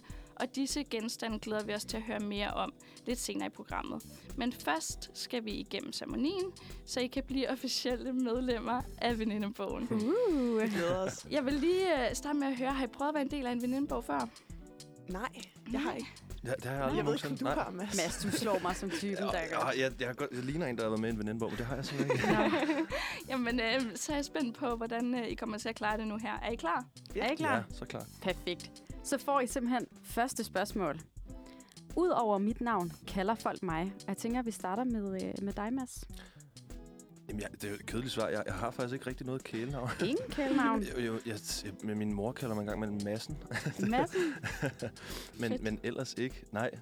Jeg, jeg har altid gerne vil have et, et kælenavn, men, men jeg har ikke rigtig noget. Det kan da være, at øh, han skal have et Manfreds, øh, et Manfreds kælenavn. Uh, det var spændende. Ja, det, kan vi, det, det tænker vi over Det i af vi. programmet. Ja. Emilie, hvad siger du? Ja, altså, jeg er nok også lidt til den kedelige side. Jeg har faktisk ikke noget, folk kalder mig. Jeg har haft nogle lidt specielle kælenavne. Der er sådan to mennesker, der har kaldt mig. Øhm, I gymnasiet blev jeg kaldt Sparkles. Og Ja. jeg ved ikke, om det er min sprudlende personlighed, eller hvad det var, men... Øh, Det, det lyder altså så fedt. Du, du slår mig også bare som en sparkles person. Ja. altså, det Ja. sprudler ud Der er af sådan dig. lidt euphoria-vibe over der også, synes jeg. Okay, Det kan være, det er så det. det et kompliment. sådan, ja. Det var der i hvert fald ikke i gymnasiet, men altså... Øh, Jamen, øh, den alder, jeg føler mig, så det er ikke den alder, jeg er, men den alder, jeg føler mig. Og vi starter med dig, Emilie. jeg tror, jeg ligger på omkring 21. Jan og Tøve. Ja. Hvad siger du, Mads? Jamen, jeg, er- jeg er 24, og jeg føler mig også sådan øh, 20, 20, en- måske 19-20 år. Jeg føler mig overhovedet ikke så gammel, som jeg egentlig burde føle mig, føler jeg. Fedt. Fedt. Sørme Jeg kender det godt. øhm, hvad med livret? Har I sådan noget? Øh, ja, ja, det er svært at vælge. Jeg, jeg elsker at lave mad, og elsker mad. Øh, men, men åh, jeg kan at smage mange. Det skulle være sådan noget som tapas, eller sådan en... Tapas. Øh, ja, det er bare overhovedet ikke en ret, men det, det er med en masse retter. Den er godtaget. Tak. Okay. Ja. Hvad med dig, Emilie? Ja, jeg er jo ikke ligefrem en madkondisør. Øhm, men jeg tror, hvis jeg virkelig skal tænke over det, jeg altid glæder mig til at spise allermest, så er det nok 3 taquitos fra 7-Eleven. Åh, oh, ja. Genialt valgt. Åh, oh, genialt valgt. Det kan altså også bare noget der klokken 3 om natten. Ja, alle, alle tider. Altså. selvfølgelig, selvfølgelig.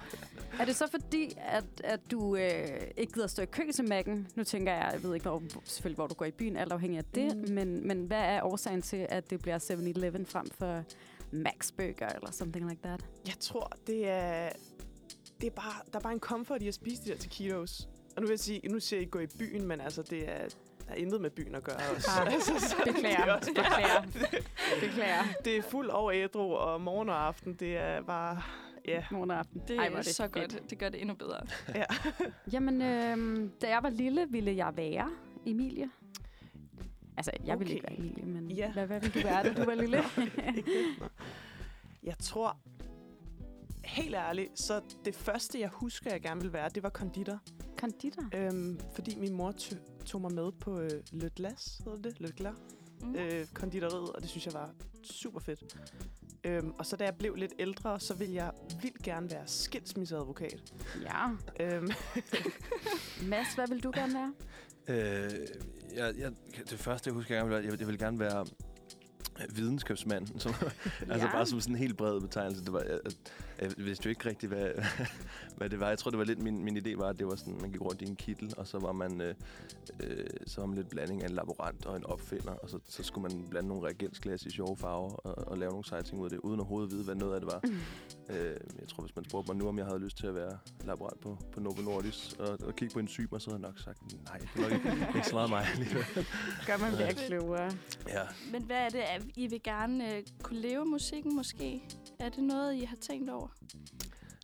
Altså, vi har, vi har tænkt over lidt at tage det, som det kommer, for ikke at blive skuffet eller sætte noget et eller andet op. Så jeg tror, hvis dagen kommer, så må vi se på det der, og så muligvis. Men altså, indtil videre, så tror jeg ikke rigtig, det er noget, vi har gjort os super mange tanker om. Mm. Nej, ja, fuldstændig. Bare tag det, som det kommer, så hvis der sker et eller andet helt vildt, og det, det Ja. går amok, så kunne man Så godt prøve at gøre det i en periode, ja. Fedt. Mit bedste køb nogensinde. Emilie. Øhm, ja, der tror jeg jo nok, jeg må øh, tage os på en rejse ned i studiet, og så sige øh, Antares Autotune. Øhm, Fantastisk køb. Nu har vi været uden. Det, ja. altså, Og ej, jeg får glemme, altså alle bruger det. Jeg synes ikke, øh, jeg synes, der er folk, der er for hårde ved autotune. Det kan rigtig meget. Ja. Hvad siger du, Mads? Åh, Hvad er ja. dit bedste køb nogensinde? Jeg, ville egentlig gerne have sagt den autotune, så skulle jeg... Det må du også gerne. Du må godt være enig. Jamen Men, så, øh, ja, men den er også bare skide god, altså. Ellers er det... Jamen, så, så, så siger jeg det samme. Ja. Øh, Den, den uh, Antares autotune, mm-hmm. som, alle bruger, især sådan noget uh, rap. Altså det, men, men den er god. Så Vi glæder købte vi den jo os. også sammen, kan man sige. Ja. Så. Og den er skide dyr. Hvad er det for noget? Så glæder vi os til at høre jer synge live i radioen lige om lidt, uden autotune. Nej, det var bare en joke. Hvad med, det har jeg altid i tasken, Emilie. Jeg har øh, generelt så gør jeg faktisk ikke rigtig med taske, øh, men det jeg altid har i lommen, det er øh, en læbromad, øh, pakke snus, og øh, så har jeg altid sådan et øh, sådan klippekort til et eller andet sandwichsted eller en kaffebar, hvor der kun er et klip på, Okay. og så øh, får jeg smidt det væk. Så, det, det, det er lidt uheldigt, faktisk. Ja. Men ellers kan jeg Men godt lide det. tanken er der. Ja. Hvad med dig, Mads? Jeg, jeg går sjældent med, med taske. Øh, jeg, jeg har sådan helt standard i lommerne med mobil og pung og nøgler. øh, altså, hvis jeg har taske med, så har jeg altid mit, mit pas med en eller anden grund. Man ved aldrig lige... Altså, jeg har ikke, jeg har ikke noget kørekort. Og hvis man skal bruge noget ID på et eller andet tidspunkt, så gider jeg ikke at stå øh, og være den eneste, der kan komme ind et eller andet sted. Eller, øh, Ja. Du ligner også en på 15. Så Jamen, det gør jeg måske lidt, ja. Det er, det er måske meget det. Har du problemer med, med ikke at kunne komme ind nogle steder? Nej, men, men frygten er der da. Altså, hvis, hvis man står med en, en gruppe mennesker, og man er den eneste, der står der, som sådan, "Nå, men så, så går jeg bare hjem, tror jeg. Så det, det, det er trist. Øh, nej, det har ikke været et problem. Det er en irrationel frygt, jeg har. Vi snakkede faktisk om det tidligere. det. Altså, at vi, øh, altså, jeg altid, når jeg skal i byen, så bliver jeg altid spurgt om ID, og Ja. jeg er 24. Men så talte vi netop om, om det der med, at mænd måske har det lidt lettere på den front.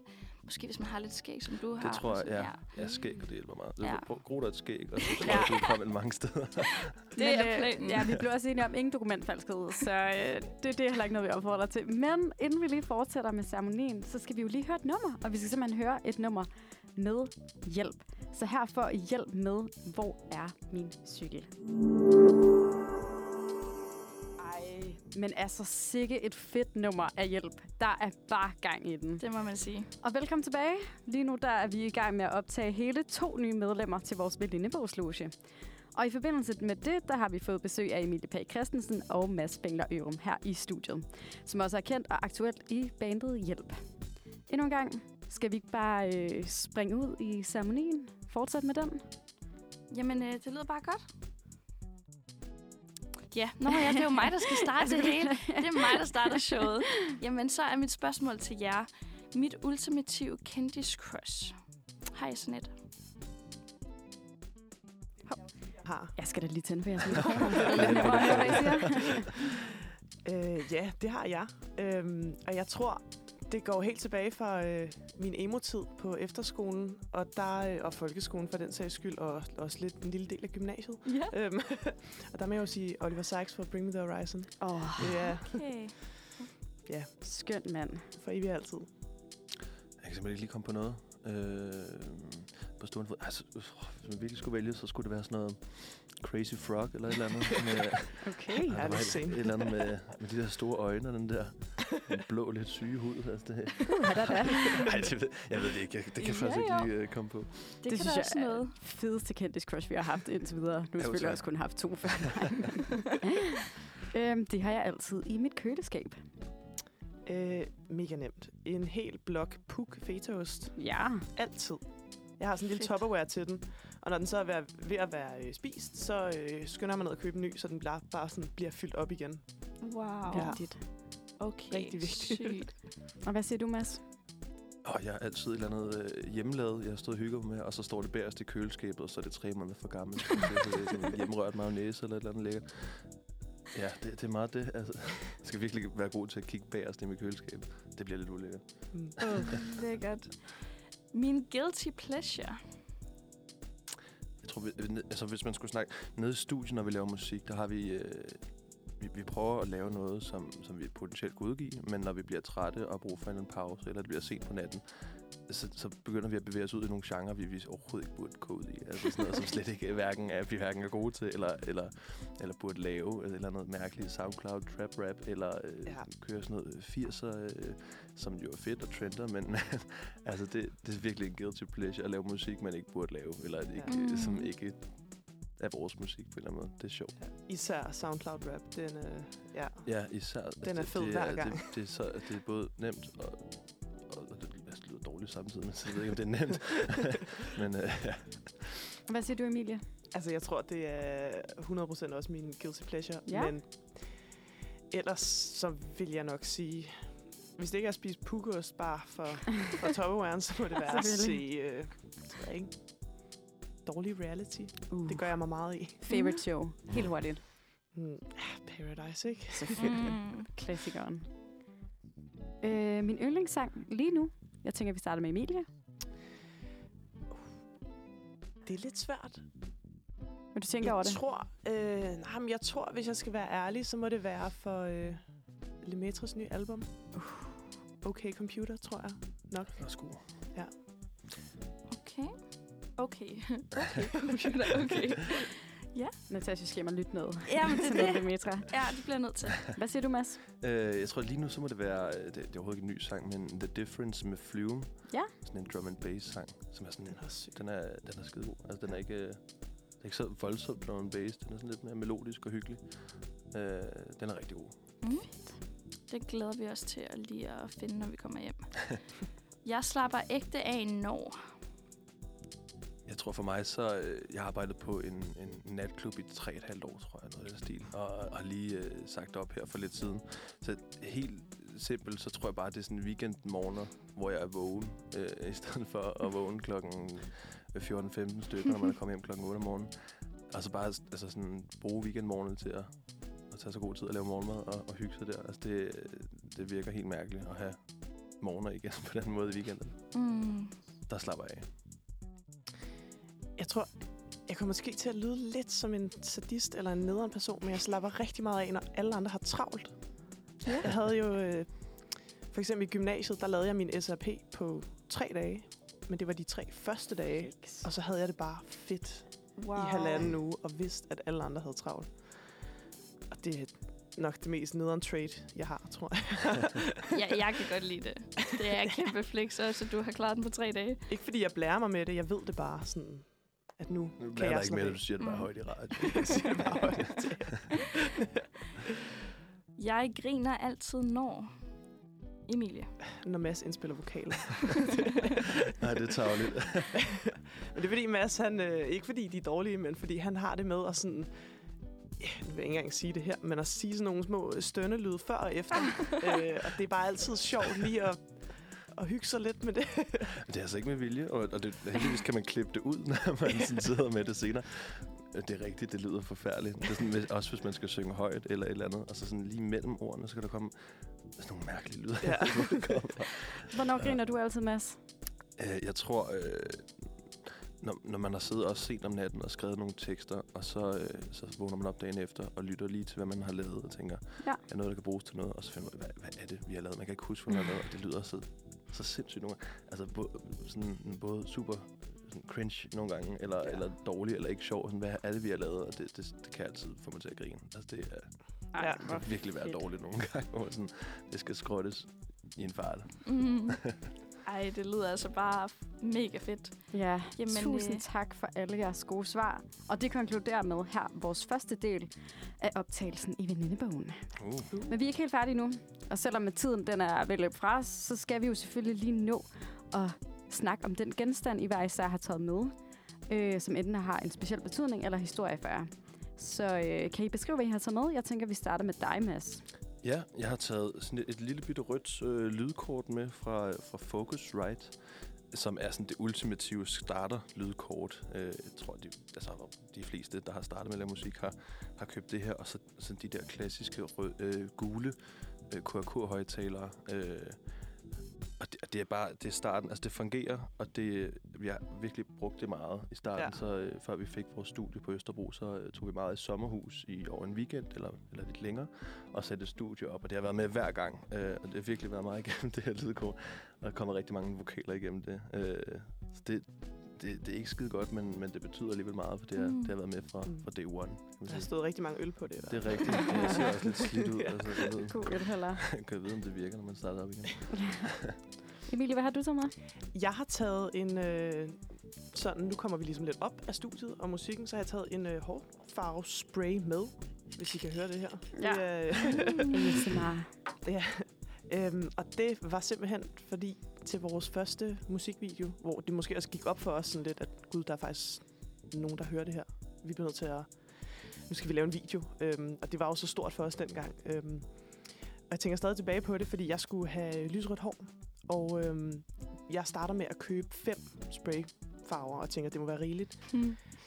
Da de første tre er brugt, og jeg har måske farvet en tiende del af mit hår, så tænker jeg, okay, løber tilbage til fest og farver og køber tre mere. Det bliver så galt, øh, fordi det var selvfølgelig heller ikke nok.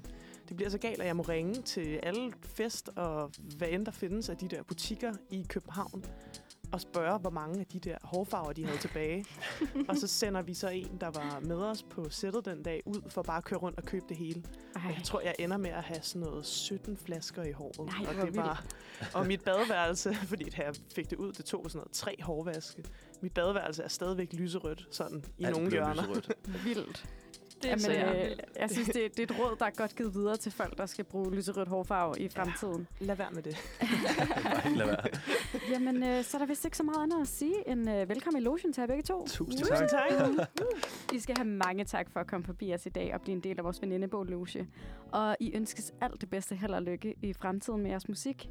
Og inden vi helt tager afsked med jer, så synes jeg lige, vi skal få endnu et festligt nummer med jer.